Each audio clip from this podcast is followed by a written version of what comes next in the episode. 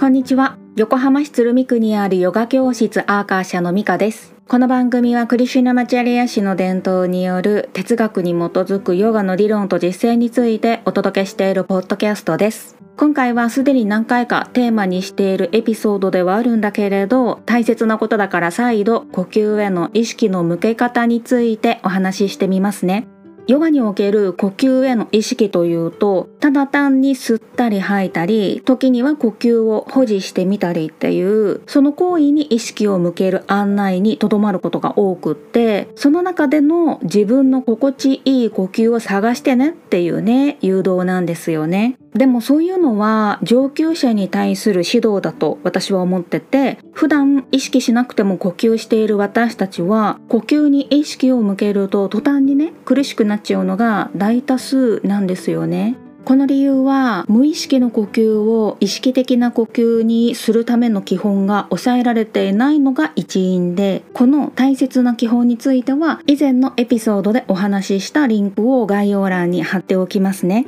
でのヨガの練習っていうとやっぱりねヨガのポーズが主体なわけでこのヨガのポーズという体を使って形に意識を向けた練習の中で呼吸に意識を向けるのはなかなか難しいもので特に完成形にとどまったまま何呼吸か繰り返すのはクリシュナマチャリアの伝統ではポーズと呼吸に慣れた段階でようやく提案するような練習の仕方なんですね。そこに至るまでの前段階としては体に対する準備や理解だったり呼吸に対する意識を促すためにいわゆるビンヤサフローと呼ばれたりする呼吸と動作を連動させるテクニックと似た手法を使うんだけれども一般的なビンヤサフローと違うのはポーズという形よりも体に対する機能の重視でだから連続ポーズで流さずにものすごくシンプルな一つの動きから練習していくんです。さもないと呼吸というね目に見えないものよりも体だったり形に注目しちゃうのが私たちで呼吸に対する集中がおろそかになっちゃうからなんですよね。まあでもこういうねクリシュナマチャリアのアーサナ練習法に対してなんとなく情熱が持てなくってかといってそれ以前に練習していたみたいな完成ポーズを目指した練習法に戻るつもりもなくってだからアーサナに対してのモチベーションが低くてそれでずっと来ててでも何か腑に落ちるような糸口をね探し続けてたんですよね。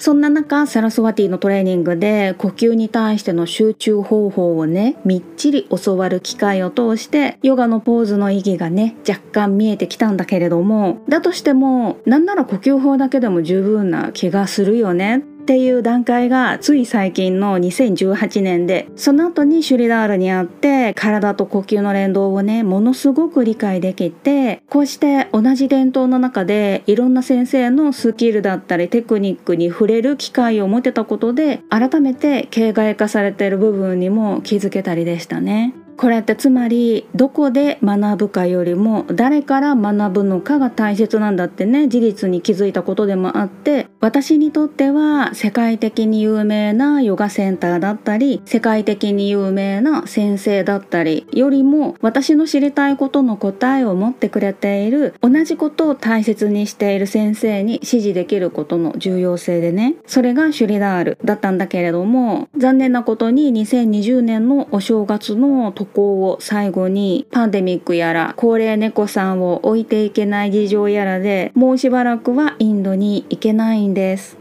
というのはさておきサラスワティ流の呼吸への集中っていうのはヨーガスートラにね極めて忠実で吸う息が何秒で吐く息が何秒で呼吸の保持は何秒かあとどの呼吸法を使うかでの喉だったりね舌だったり鼻腔だったりこういった場所への意識それとその呼吸法を何回繰り返すかっていうね3つなんです。この3つのことを抑えるために私が数を数えながら誘導をしますまあでも上級者で自分にとっての心地いい呼吸のペースが分かっている場合には私がね数えたりせずにご自身で心の中でカウントしていただいて練習するんだけれどもこのことがアンカーになってねマインドがあちこち動き回らないっていう実感があるものなんです。一方単に体と呼吸を同調させるだけだと割と雑な呼吸にも見えちゃったりとかねするもので私自身も長年ねそういう練習をねしててでの感想は体にマイルドなだけでものすごく飽きるっていうね感じだったんです。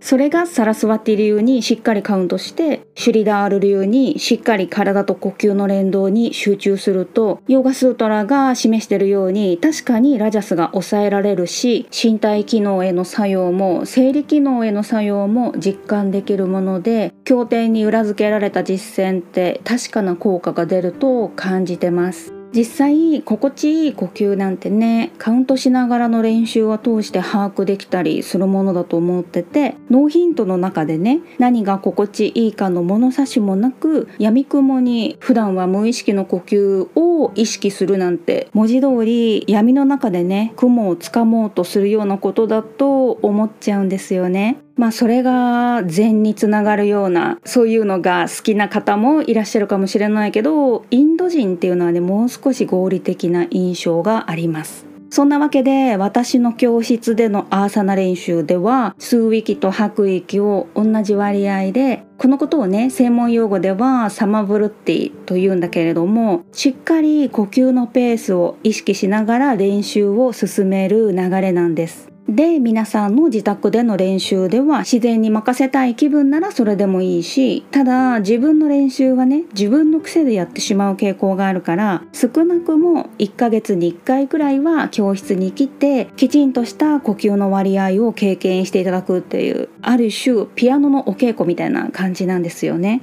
その理由は何事にも手張りが大切でまずは型や技を忠実に守って確実に身につけることからだと思っているんですね。そうなったら吸う息と吐く息の割合にとらわれなくていいかもだけどそこは経典に時間っていうね呼吸の長さへの意識っていう部分があるから時間の長さを数えるというねことに代わって自分自身で呼吸の長さを何らか測れるのだとしたならっていう部分はあると思ってますね。これがマントラだったりする場合もあるちゃあるけれどもその練習は私としてはね割と早い段階で飽きちゃってだからマントラとアーサナを組み合わせるのがうちの伝統のやり方とかねそういう認識もこれまたあるっちゃあるけれども実際インドでは必ずしもそうじゃないし外国人である私たちの場合にはより気をつけた方がいいと教わってはいます。とはいえ教師が有効だと考える練習のテクニックでその裏付けをね説明できるのだとしたらうちの伝統の練習のやり方っていうのはこうしなきゃいけないっていうのもこうしちゃいけないっていうのもないんですよね。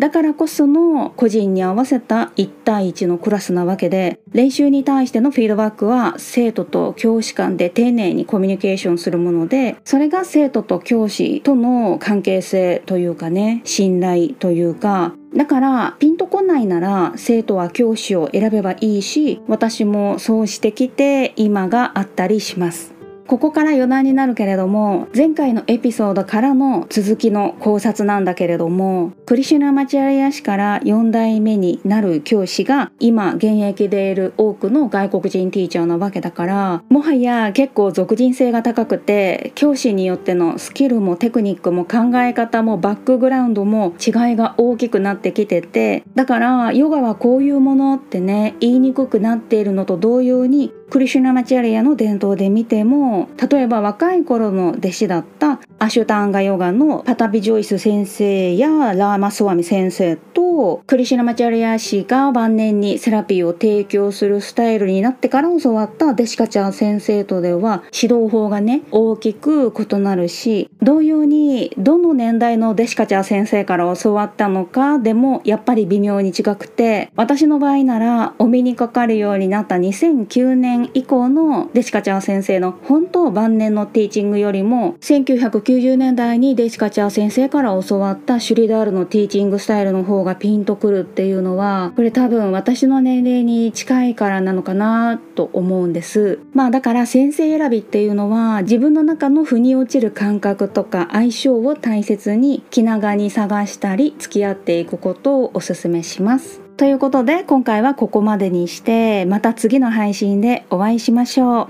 ミカでした。